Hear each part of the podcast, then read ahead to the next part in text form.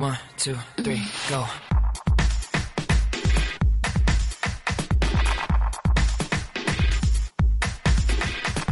feminist, Mormon, housewives, feminist, Hello, and welcome back to another episode of the Feminist Mormon Housewives podcast. I'm your host, Lindsay, bringing you another episode in the Year of Polygamy series for, uh, where we take the entire year breaking down and trying to understand the practice of Mormon plural marriage. And it's an issue that a lot of people say that is not relevant to our day and age, but I would like to show in the series that it is, that this practice has shaped our doctrine, it has shaped our culture, it has shaped our thinking, and it continues to do so. So I hope you'll stay with us the entire series so you can learn and understand. And I'd also encourage you to not just take my word for it, I'd encourage you to study. I've included books and uh, some documents that I have used to research this, but I'd also encourage anyone who is in Salt Lake City to go down to the church history library, request uh, some microfilm reviewing of some of these documents. You can do that. Just go right in the doors and go to the right, and uh, you can view some of these documents yourself. Uh, I think it's really important, especially in the LDS culture where sources become a huge issue of importance, where a lot of people think that if it's scandalous towards the church, it's made up it's really important that you look at these primary primary sources yourself, if at all possible. And if not, buy the books. See historians that have handled these documents um, firsthand. Uh, Todd Compton is one of them. Brian Hales. Uh, anyone from the Persistence of Polygamy, Don Bradley, um, Craig Foster, Devery Anderson, Bergera. There's just all kinds of. There's there are so many good books out there, so I'd encourage you to do that. And if this is your first time tuning in, I would point you back to episode one in this series of A Year of Polygamy. Start with Fanny Alger. This series is meant to go in chronological order as much as possible. So let's get to it. Uh, last week we talked about blood atonement. It was a little bit of a salacious topic, but uh, I want to give it some more context this time and talk about the early Utah period. We've kind of, you know, um, briefly gone over the Saints Coming West and plural marriage there. I would encourage anyone, if you have trail journals in your family of people that have come across and they've mentioned plural marriage, I would love for you to send me those references. I've had a lot of great people contact me and uh, mention that. And I also want to just thank everyone who donated to the podcast. We did a fund drive last week and that was super, super helpful. All of these funds for the podcast, all the hosting comes out of my pocket alone and it takes an incredible amount of time. And so it really meant a lot to my family to have, um, have some people donate some money to show that, uh, this, this series was meaningful. And it meant a lot to me, most especially that people sent me notes of encouragement. That makes me realize that so many people find this valuable. So I will continue to do this. Um, okay, let's get into the Utah period. So we have the Saints traveling west and now, you know, I talked about earlier that they had all these different locations that they were thinking of. Uh, by now, by the time, you know, they leave in 46, they get there in 47, um, all the saints start filtering in. And there was a proposed state called Deseret. And we use that word a lot in Mormonism, Deseret. And it included Utah and Nevada along with south, the southeastern corner of Idaho. And also what they wanted it to be was the southwest corner of Wyoming and a large part of southeastern Oregon and a bit of southern California. By 1857, so just 10 years after they arrived, 35,000 saints would live in the Great Basin. 35,000 in just 10 years. And by 1869, almost 20 years later, 75,000 saints lived here. And by 1877, when Brigham Young would die, there were around 125,000 saints. And we've heard the, you know, the revelation that the desert would blossom like a rose or bloom like a rose. And this is, uh, I think what we're talking about. You know, saints are gathering. They're coming from, you know, Europe and they're coming from the east and they're kind of spreading out in this proposed state of Deseret. One plural wife remarked that in 1847, her first impression of the valley was that it looked, quote, barren with sagebrush and sunflowers, a few small streams of water running through it, and some squalid Indian wigwams scattered about. End quote. So you can imagine that. I really like, I live out in Tooele County and, uh, I love going out in the West Desert and just kind of like peering on the mountain and imagining what it would have been like for the saints to be here and to see this valley sort of empty. It's, it's kind of an interesting feeling and I think her description is apt when the Saints first came in 1847, they went to work sawing logs that some men brought down from the canyon to build houses. So Brigham would organize a few colonies um, at the very beginning. So you have to remember in the first few years, it was really rugged. So picture this barren Utah land and not a lot of trees except for from the canyons. And, you know, they had survived a long, probably overly complicated journey here and now they have to build these rugged dwellings to get established. And they also have to deal with a lot of unfriendly Indians. There were the Utes and the Paiutes here, and the Utes were not considered to be a friendly bunch, at least at first. Um, so these saints start these little colonies. They saw logs, bring them down from the mountain, build these rugged houses. Most would live in their wagons until the winter and they would mostly cook outdoors and it was incredibly difficult. So imagine making this arduous journey and you stop in the middle of the desert and say, okay, this is where we're going to live. Now live out of your, you know, your wagon for some months till we get it settled. Oh, and by the way, be careful because there's wild animals and Indians everywhere. This is what it was like. Early on, a lot of them arranged forts and there was an early Utah fort in Salt Lake City. And if I think if you, if I'm remembering correctly, you can go to the church history library and look at like a diagram of what this looked like. But forts were common. They, they were like rugged squares of cabins, sometimes with fences around them. They were not what we consider forts to be. I mean, later on, as the years would go, the saints would be, be better. Like you have Cove Fort down in central Utah that's actually resembles more of a fort. But at the very beginning, it was just like a block of houses with a fence, so people could protect themselves as best they could. It was really difficult, really um, impoverished sort of living. In 1848, Brigham Young would parcel out land plots for the saints living there. So Brigham gets his bearings, he starts, you know, mapping out the town. Historians claim that Brigham Young would show a bias for polygamous families. He would give family heads um, the ability to draw a lot for each of their wives. So if you were a polygamous family, you not only just drew one lot, but you got to draw one lot for each of your wives, which was a huge benefit.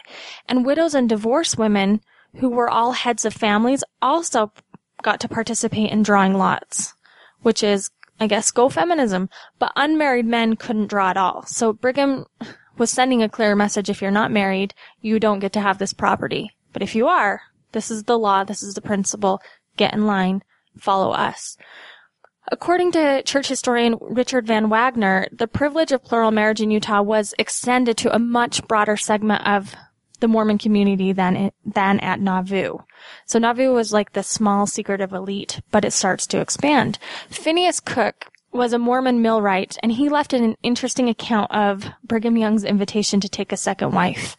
So he says that he was preparing, Phineas Cook says he was preparing to move to Sanpete Valley to establish a mill that Brigham Young told him to establish. Uh, Phineas Cook told Brigham Young that his wife was, quote, wife was nearly tired out and we wanted to get away as soon as we could. He said that he had the advantage of me for when we got, when his women got tired, when Brigham's women got tired, he could take them home and change them for the fresh ones. End quote. So that kind of shows you how Brigham viewed his wives. He, if his wives got tired, he could swap them out for someone who had more energy. Later that evening, when uh, Phineas Cook and Brigham Young were having a private discussion, Young reportedly told Cook that, quote, he wanted me to get all the wives I wanted, and it was his counsel that I should do so. End quote. And you can find that in Mormon Polygamy, page 83. According to B. Carmon Hardy and Lowell C. Bennion, who are sc- scholars on this subject, they estimate that about 20 to 30 percent of Mormons were living in polygamous families between 1850 and 1890. 20 to 30 percent. I've, I've heard some numbers thrown out, you know, by people who speculate like, oh no, it was only 2%. It was about 20 to 30%. And it varied from town to town. So, like, if you were in Orderville, Orderville was one of the places, there was a few towns where they tried to establish the law of consecration, and it, of course it didn't last, but Orderville was one of those.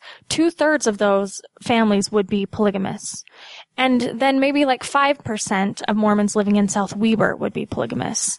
And if you were an immigrant, a poor immigrant man, there were, you were a lot less likely to receive plural wives than, say, a white New England man.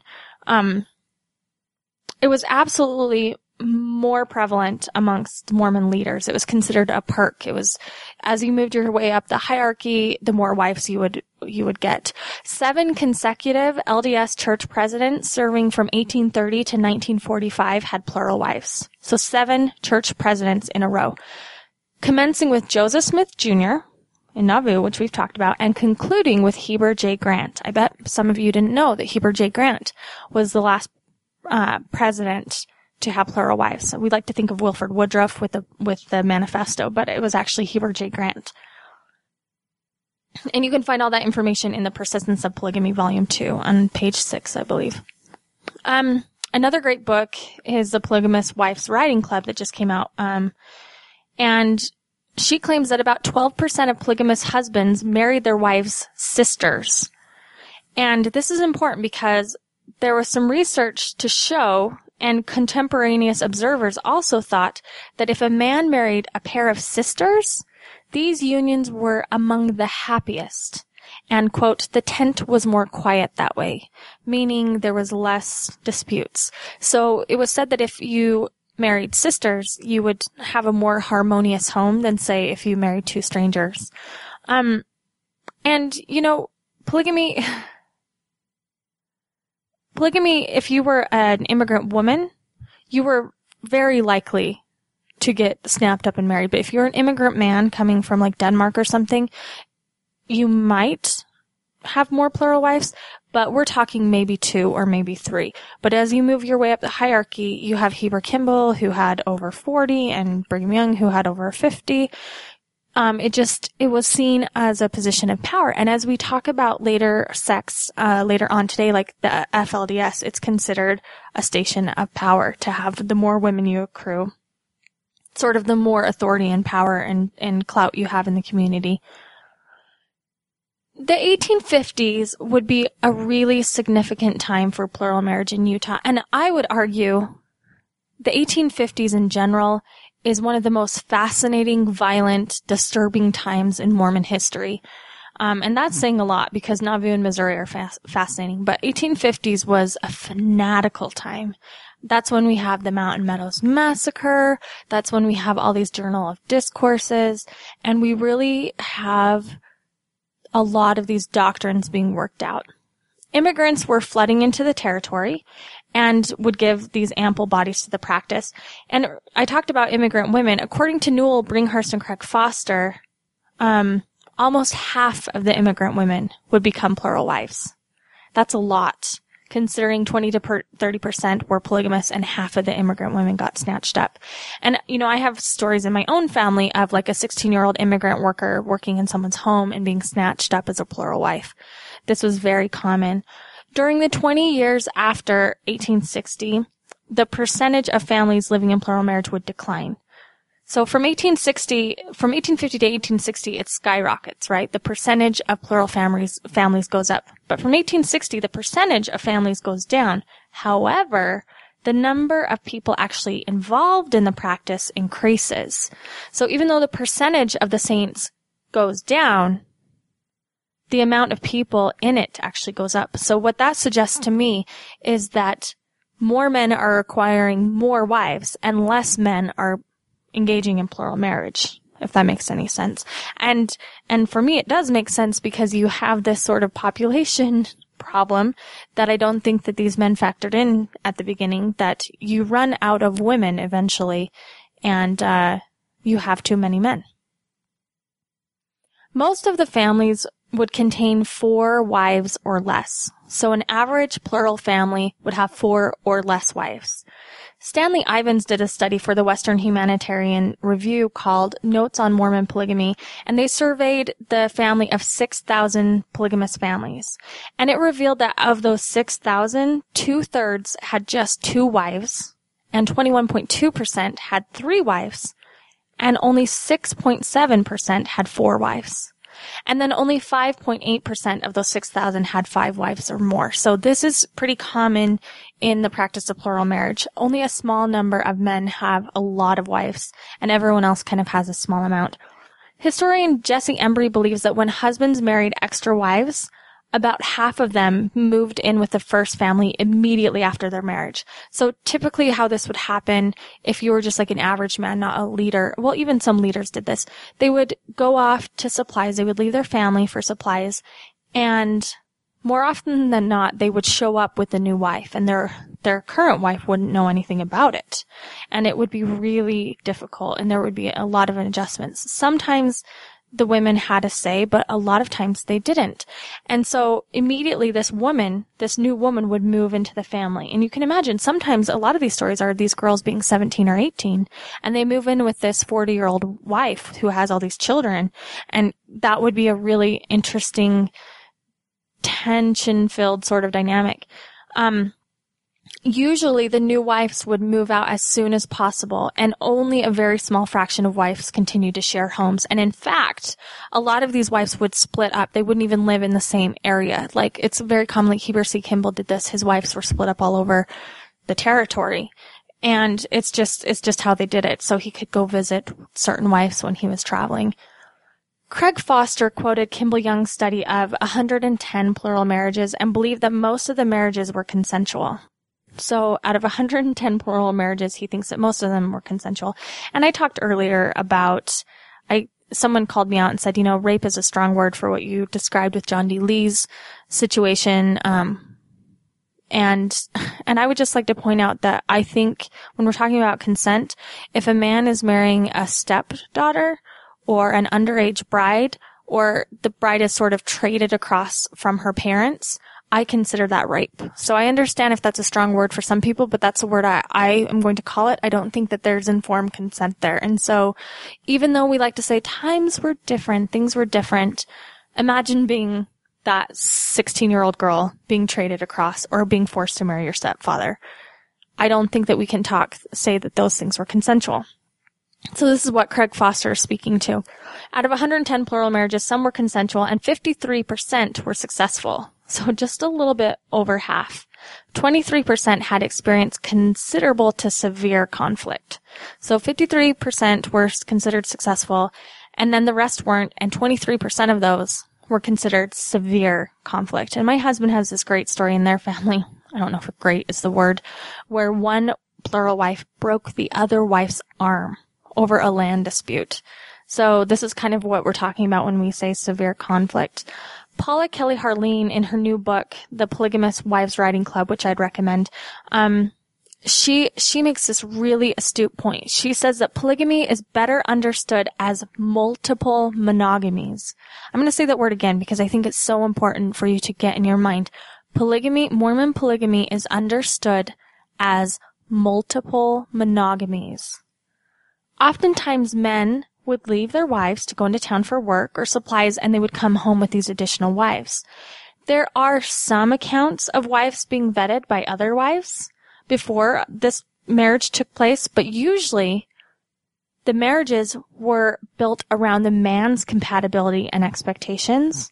And they were completely, his expectations and his compatibility with the women were way prioritized over the compatibility with the rest of the family.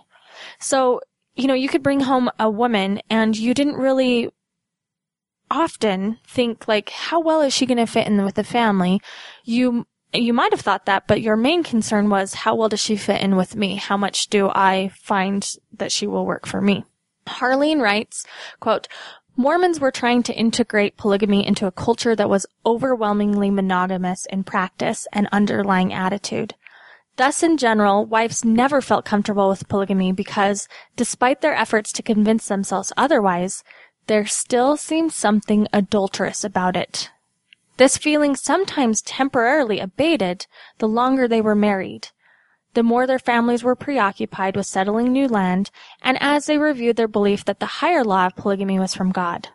Second, although sisterhood was and still is a Mormon hallmark, wives found it hard to treat their husbands' other wives as sisters, and in their writings chided themselves for the lapse and coached themselves to try harder. If First Wife's writing had a formula, it would be, quote, I believed the principle of plural marriage was from God but it was still hard. It nearly killed me. End quote.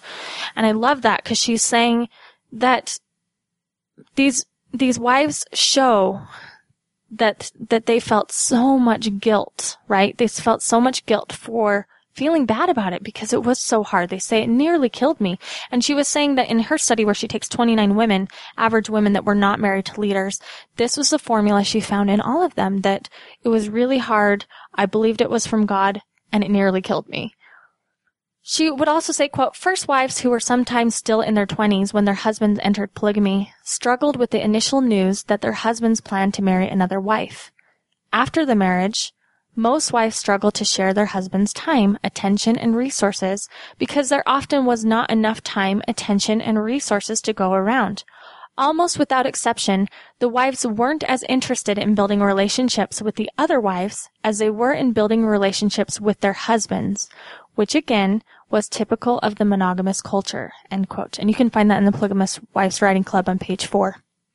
So what she's saying is these women are way more interested in building relationships with their husband than they are with their sister wives, which is a monogamous relationship, right? If this was a completely integrated plural family, the, the sister wives would really be interested in developing a relationship with everyone because it was, they would be an equal footing on, on the family. Um, in 1883, Annie Tanner was a woman whose husband felt that, quote, a long courtship in cases of polygamy was entirely improper. The community would prefer short courtships, short dating periods, short engagements because they minimize the anxiety over a married man being out with another woman. So this also speaks to Harline's, uh, you know, point that this is about monogamy. So if a man, a married man goes out and dates another woman, the community really wanted him to marry her up fast because otherwise how is the community to know that he's an adulterer or he's a polygamist? It was a really fuzzy line. They didn't know how, how to deal with that. Marriages and divorces were also really common in early polygamous Utah, and they were really fast and really easy. Sealings would just take a couple of minutes and usually performed anywhere until this Salt Lake City Endowment House was built, but like you could do it on the spot. If you had someone there to marry you, um, if the prophet was going to marry you, you could do it right there. And it's interesting because we talk a lot about traditional families in Mormonism now, and we talk a lot about like these methods and these, um, how important marriages are. And it's interesting in my, in my opinion, I understand that this practice was new, but I don't think that there was a lot of care afforded to a lot of these relationships to ensure that it was best for the family and best for the children.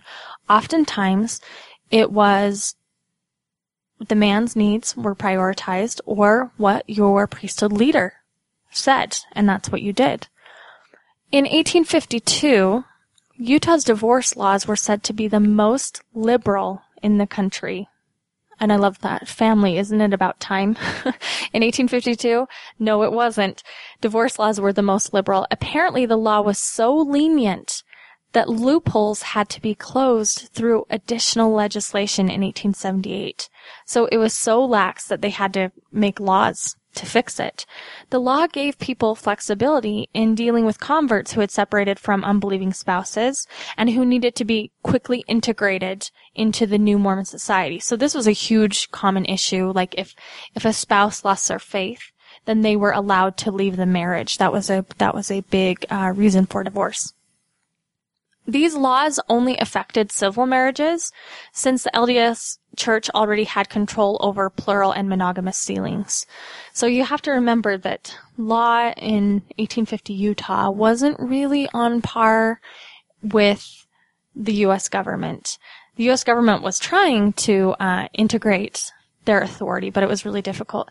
The church would recognize divorces when, when spouses deserted one another because of abuse or because of abuse. So here's how divorce t- typically worked. You would move in with your new spouse after having an on the spot marriage. And then if things didn't move out or if a traitor came in and he was really cute or a minor and you left with him, you were divorced. If a man was, if a woman was dissatisfied with her former husband and sealed to a man of higher authority, that was also considered a reason for divorce. So if you thought your husband wasn't righteous enough and your neighbor down the street was a good righteous priesthood holder with a, maybe a little bit more authority, like he might have been a bishop and your husband just had the Aaronic priesthood, you could definitely, it would be considered acceptable to leave your husband for this man. Women would have more say in these divorces than men would. And uh, Craig Foster claims that this argues for a more egalitarian stance and that this was actually better for women in this way because women had more freedom to divorce. They could easily get remarried and their choices weren't as limited as some might think. So if you were a woman and you said, you know what, this husband is not treating me well, I'm going to leave him, that was considered more acceptable than if a husband got tired of his wife. I still think that that doesn't take into account the whole systemic pressure and problems and power structures in place, um, especially for women in general in the in the 19th century. But Craig Foster wants people to be aware that women did have a little bit more flexibility in that case. A total of 72 polygamous LDS church leaders married a total of 391 combined women. And of, of those 72 polygamous leaders and the 391 wives, there would be 81 women divorcing them, separate or annul their marriages. So 72 men, 81 divorces. And these are church leaders of higher authority. Even though Mormons were living in isolation, hundreds of miles from other settlements, you know, out there in the in the West Desert, or sorry, in the Great Basin, their polygamy became more and more known to the outside world. So they tried to keep it a secret, but they come to Utah. We talked about this. They're letting their guard down. They're feeling, you know, isolated from the world. And they really considered that they were going to start their own country. I mean, Brigham Young had plans. They started the Deseret Alphabet. They were going to have their own language. They developed their own money system. They were really serious about being their own autonomous people. Apostle John Taylor, who would have 15 wives himself, said in July of 1850 in a public discussion in France that, quote, we are accused of polygamy and actions the most indelicate, obscene, and disgusting, such that none but a corrupt and depraved heart could have contrived. These things are too outrageous to admit to belief. I shall content myself by reading our views of chastity and marriage from a publish from a work published by us containing some of the articles of our faith end quote. So we see this is important july of 1850 we still see apostles out on missions trying to do this sort of pr campaign to convince people that plural marriage wasn't that the rumors that they're hearing about the mormons and plural marriage isn't true. There's kind of this double speak in what he's saying. But back in the us federal officials were getting nervous and they arrived in the new territorial government in 1851. So they show up in, in this Utah territory in 1851 and they want to set up territorial leaders. They want to take back some control. Church leaders, however, had intended to establish a Mormon theocratic kingdom. Now, in Nauvoo, they had what was called the Council of the Fifty. And if you're paying attention to Mormon studies, the Council of the Fifty is important because Joseph Smith literally considered the Council of the Fifty. Their charge was to establish the kingdom of God on earth and to run it. And so they're releasing those minutes now in Mormon studies and it's been a huge deal because they've been kept secret in the church vaults for so long. And so it's, we've, you know, a lot of us have speculated what is in those. But the Council of the Fifty was already established. They wanted a Mormon theocratic kingdom based on the designated Council of 50, and they wanted it free from U.S. government interference. But it wouldn't work out quite how they had planned. Church historian Van Wagoner calls the Council of 50, quote, a shadow government that doubled as officials in the territorial hierarchy. Um, John M. Bernhisel, for example, was chosen by the Council of 50 to try and obtain territorial status in Washington. So what they did, what Brigham Young was really smart. He put council of 50 people and said, okay, we, we need territorial officials from the U.S. government. Great. I've got some guys right here. And he had his council of the 50 guys double as a territorial government, sometimes as an Indian agent, sometimes as an agent for the government. And they would also be in the council of the 50. So he was able to maintain control that way. The U.S. government was not stupid. They knew the deck was stacked against them and that the Mormon leaders were doubling as territorial agents. So they tried to wrest power and control back from the Mormons, but they were really unsuccessful. In December 19th, there was a letter in 1851 where four government officials complained to U.S. President Millard Fillmore that the church was, quote, overshadowing and controlling the opinions, the actions, the property, and the lives of its members, usurping and exercising the functions of legislation and the judicial business of the territory. The, the officials also complain in this letter to the president that the practice of polygamy um, is a problem, and they call it the plurality of wives. And here we begin to see the seeds of a real campaign organized against polygamy in 1851. So, you know, before there was mom persecution, there was rumors, but they were also based around other, you know, struggles. There were rumors that the, that the Mormons were already doing this, but now the government is really starting to get involved. And I'm talking the federal government. The church tries to counter this criticism by sending one of Brigham Young's counselors, Jedediah M. Grant, east to counter the anti-polygamous rumors. Now, Jedediah Grant, I had linked to his journal discourses sermon that's a little nutty um, on the last episode, so you can look at that. You can read some of his sermons in the journal discourses.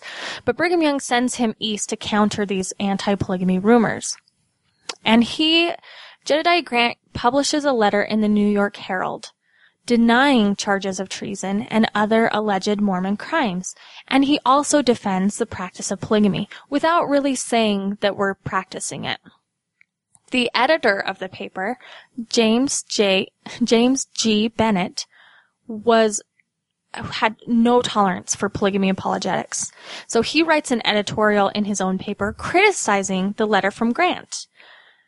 So it starts this war, this public debate through the through the press. So Mormon W. W. Phelps tries to fight back, and and continues this debate in the columns of the paper. And Phelps writes, quote, "Of two evils, a Mormon chooses neither, but goes in for all good and more good, which is, as Solomon said, a good wife is a good thing. Then the more you have, the more good you have." End quote.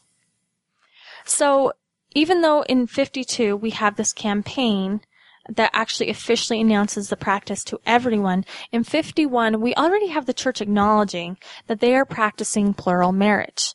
Brigham Young would also openly announce his polygamous practices on February 4th, 1851. He, he addresses the territorial legislature. He says, quote, I have more wives than one. I have many, and I am not ashamed to have it known.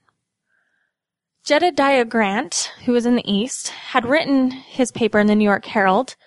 Um, and he, in part of it, he had said that Apostle Orson Pratt was soon going to publish this doctrine of polygamy for all to see. If you could just see it, if we could just show you how great it is, then you will understand. And the U.S. representative from Congress, who was appointed to Utah, told Brigham Young that August that, quote, no such publication had better be made for the public mind is exceedingly sensitive on that subject, not at all prepared to receive it, and its effect would be decidedly injurious. So this, this territorial legislator says, Brigham, do not publish your doctrine of plural marriage. It is not going to help you. People will not understand. It is going to harm you. He warns them not to do it. However, church leaders feel differently. B.H. Roberts believed that the church would come out with an official announcement because they, quote, owed it to frankness with the world to make the official proclamation. So B.H. Roberts argues that it's sort of a matter of integrity. And he also claims that not making an official announcement would make things re- really difficult for Mormon people, most especially the women. He said, quote, for their standing must have become equivocal had the announcement been much longer delayed, end quote. So B.H. Roberts says, like, if they don't announce this, it puts these women who are already the main source of um, the accusations and you know, the pressure from the outside world in a really bad place. They're being called whores, they're being called prostitutes. And so he believes that by announcing it officially, it makes, it legitimizes these women. So, on August 29th, 1852, Orson Pratt, who, remember, 10 years ago, 10 years before that had become disaffected from the LDS church. He was actually excommunicated because he was said to have gone on a mission and Joseph, while he was on the mission, Joseph approached his wife and tried to lure her into plural marriage and she refused and Orson Pratt came back, heard about it, was super upset. The prophet accused Sarah Pratt of sleeping with John C. Bennett, became this ugly thing and Orson got disaffected and was excommunicated. So now he's back. Orson Pratt is back. He was let back into the church. And now he's, you know, practicing plural marriage himself. So Orson Pratt delivers the principal discourse that W. W. Phelps had promised, defending the practice. Thomas Bullock read the revelation that was supposedly given to Joseph Smith on July 12, 1843, which deals with the eternal nature of marriage and sanctions under the cer- certain circumstances in the plura- plurality of wives. And we know what this revelation is because it's now Doctrine and Covenants 132. And so I'd encourage you to all go read Doctrine and Covenants 132 after this. So they read th- that section. It's not Doctrine and Covenants 132 yet, but they have this supposed revelation. The minutes of these of this conference, including the text of the revelation of July 12, 1843, were hastened in print as a Deseret News Extra but they were also put in a pamphlet form for more convenient distribution.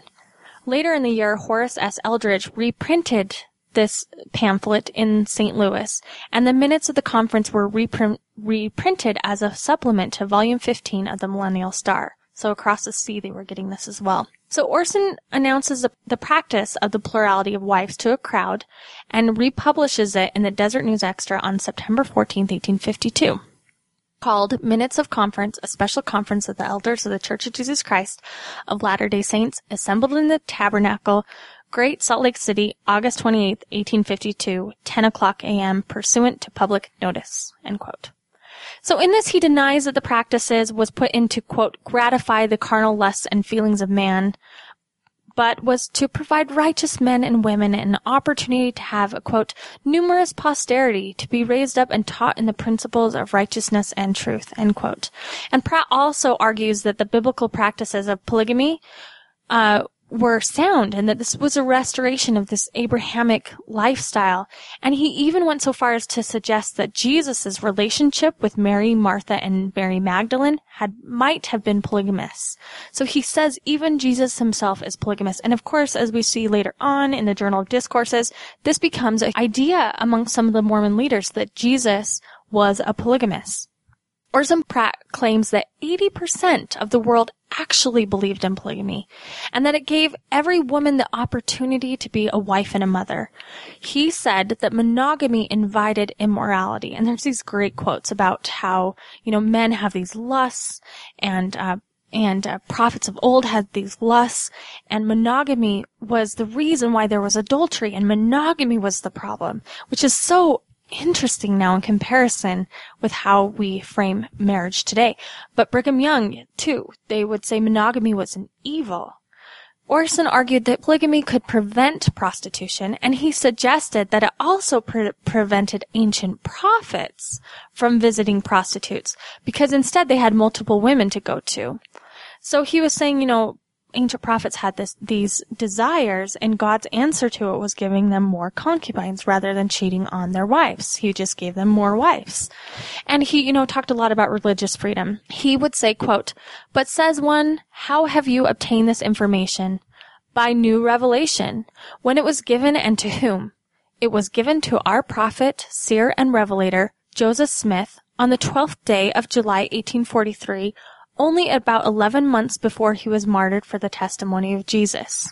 Now let me stop right there. So he was saying that this revelation was given in 1843. So that's, that's an interesting thing to note because many scholars, Mormon believing scholars try to point out now that Joseph received the revelation sometime in the 1830s before he had met Fanny Alger because they don't want to insist that Joseph's relationship with Fanny Alger was, um, adultery. They want to say that it's it was a revelation. So they, they say that Joseph somehow knew about it. But Orson is claiming that Joseph received this revelation in 1843. So, you know, 10 years after the fact that he, you know, after he had met Fanny. Not 10 years, several years after. Um, so Orson goes on to say, He held the keys of these matters. He had the right to inquire of the Lord, and the Lord has set bounds and restrictions to these things. He has told us that in Revelation that only one man can hold these keys upon earth at the same time, and they belong to that man who stands at the head to preside over all the affairs of the church in the kingdom of God in the last days. They are the sealing keys of power, or in other words of Elijah, having been committed and restored to the earth by Elijah, the prophet who held many keys, among which were the keys of sealing, to bind the hearts of fathers to the children, and the children to the fathers, together with all the other sealing keys and powers p- pertaining to the last dispensation. They were committed by that angel who administered in the Kirtland temple and spoken to the prophet, Joseph the prophet, at the time the endowments in that house, end quote. And that was reprinted in the Millennial Star, uh, volume 15, uh, page 26. So in this discourse, Orson Pratt assumes that the keys to perform plural marriages were among the same keys of sealing power which were given to Joseph Smith by Elijah in the Kirtland Temple. A portion of D&C 132 may have been revealed to Joseph as early as 1836 in the Kirtland Temple, um, which is what people argue, saying that that's why his marriage to Fanny Alger was legitimate because it was seven years before he was instructed to implement the principle. So you have to decide. There's no documentation of that, at least that I'm aware of. So, um, but we do know that if, if W.W. Phelps was right when he said that Joseph wanted people to marry Lamanites, at least plural marriage was on his mind in 18, as early as 1831.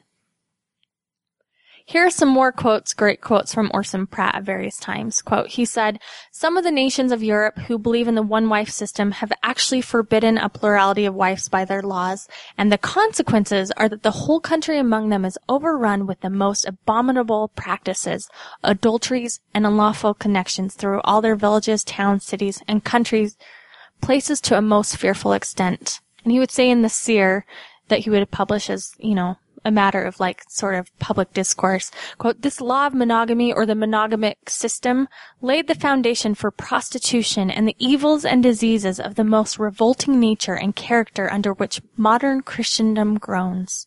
And Brigham Young would also give similar instruction. Monogamy was evil. It was, it was, um, the thing that was cursing men. It was bringing down families. It was bringing down society because of monogamy. So Orson Pratt would take this and he would go on to publish a periodical defending polygamy. And this is what we call the seer. And I would I would, you know, encourage you all to go look it up. You can read this online, The Seer.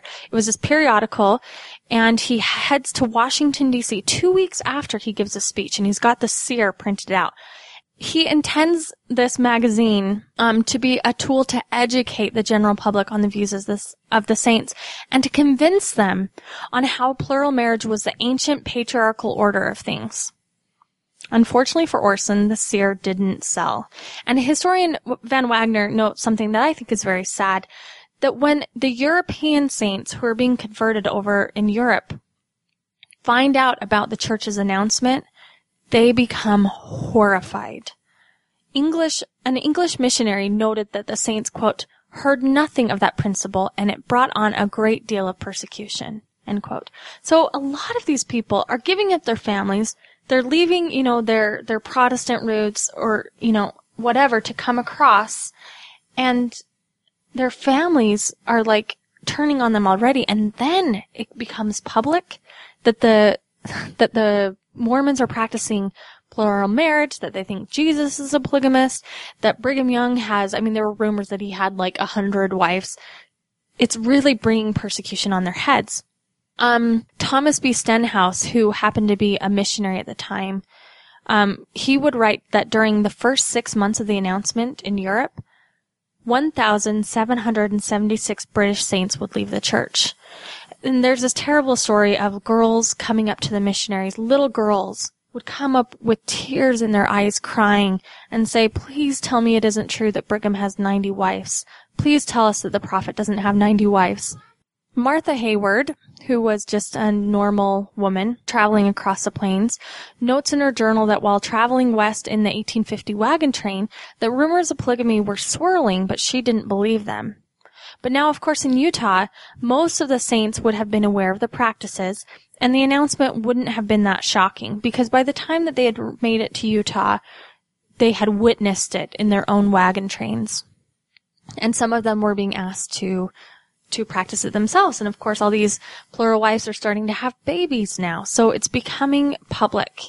They wouldn't have seen this maybe like the European saints. They would have seen this as an exciting yet cautious fulfillment of the gospel flooding the earth. It would have been this new and exciting way of living. It would have been an exciting time to be alive. And especially as now the prophets are coming and the government's getting interested, that really legitimizes them, even though it's scary. It legitimizes that this is new and peculiar. And now we're having people going east and we're starting this campaign and people are getting assigned and we're moving to new territories. You can imagine the fervor that you felt. And I think that this fervor gets translated into fanaticism, which we're going to talk about later. But what I would encourage you to do is go listen to this episode a few more times. It has a lot of information, but the information is really important for context. Go read more about Orson Pratt's sermon. Go read about the U.S. territorial legislature coming in, trying to wrest control. Go read about the seer. And maybe, you know, I, I can't encourage people enough to go pick up both uh, editions of the Persistence of Polygamy that has essays in it about these things. They're great. So thank you so much for listening to this episode. I know it had a lot of information, but it's super, super important information to kind of set up the Utah period. And I appreciate everyone listening. Again, if you want to donate, that would be much appreciated to help this project continue. Um, you can find the button on the site at feministmormonhousewivespodcast.org. And I appreciate everybody tuning in today.